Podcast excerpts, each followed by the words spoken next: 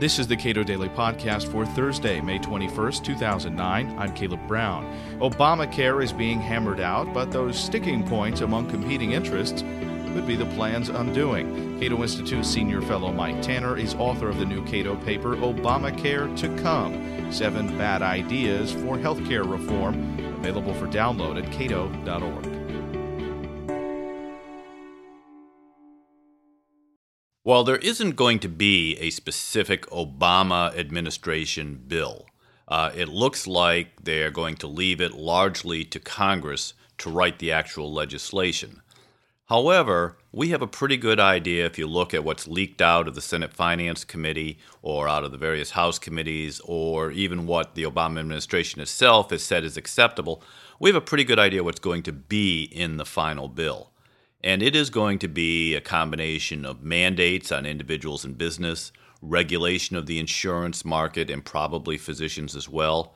And then finally, uh, some sort of government plan like Medicare that will compete with private insurance. Who is most likely to end up actually writing this bill? Well, the in the Senate, the bill is going to be written primarily by Max Baucus, who's chairman of the Senate Finance Committee, and Ted Kennedy, who is drafting his own bill over uh, at the uh, Health and Labor Committee. They're going to then merge those two bills to make the final Senate version. There's also a House bill that's less relevant because, frankly, it's the Senate where the real action is, but that House bill will come out of three different House committees and then be merged into a single bill. Right now, it seems like a lot of key players are very interested in achieving some sort of compromise, but that, of course, is in the absence of any details about what actually will be in a plan and how those various interest groups stand to lose or gain. Well, there's no doubt that a lot of the provider groups, uh, people who opposed healthcare reform back in 1993, say when Hillary Clinton was uh, pushing her plan, uh, this time they're trying to be at the table. I mean, there's a lot of fear that if they're not at the table, they'll be the dinner. So they'd like to go in and shape the healthcare plan to, to meet their needs. Uh, however, it, doesn't look like there's a great deal of compromise on behalf of the Democrats in Congress. Uh, the one issue uh, that most provider groups, uh, insurers, are absolutely opposed to is the idea of a public plan like Medicare that will operate in competition with private insurance. Estimates suggest that that would pretty much wipe out the private insurance market. Lewin Associates estimates that somewhere uh, around two thirds of all insured people would switch to the, the government plan because it's subsidized uh, and operates by different rules.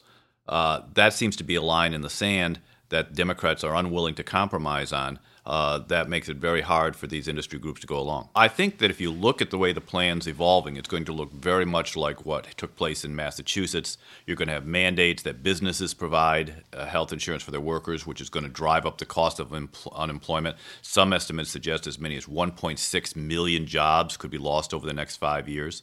There's going to be a mandate on individuals to buy insurance uh, and the government is going to specify what that insurance is under at least one of the plans that's leaked out, you'd only have four options a high, low, medium, and another plan uh, that you could choose from. Uh, if your insurance that you have today and you're happy with doesn't meet those requirements, you have to change insurance to, to meet their requirements. So the oft repeated promise that whatever insurance you have, if you're happy with, you can keep, that's simply not true. Uh, it's going to cost somewhere around 1.7 uh, trillion dollars over the next 10 years, uh, which means that taxpayers are going to be on the hook. And government is probably going to get into the business of prescribing how medicine is practiced with comparative effectiveness and cost effectiveness research, setting standards for how medical uh, care is distributed in this country, uh, potentially leading to rationing. Basically, taxpayers, providers, and patients, most of all, all stand to lose. From what I've heard Obama talk about uh, with regard to what he would like to see implemented.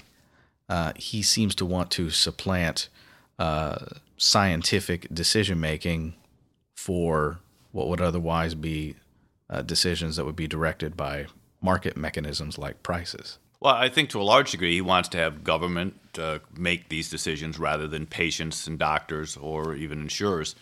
Uh, I, I, think that this is clearly, if you know, if you look at these ideas that are going to be in the final plan individually, each of them would drive up costs or hurt patient choice. But when you look at them in a combination all together, it really does represent a government takeover of the U.S. healthcare system. Uh, that's one sixth of the economy, some of the most important personal and private decisions we make, and it really would shift the place where those decisions are made from the doctor's office to a group of government bureaucrats in Washington. Cato Institute senior fellow Mike Tanner is author of the new paper Obamacare to Come, available for download at cato.org.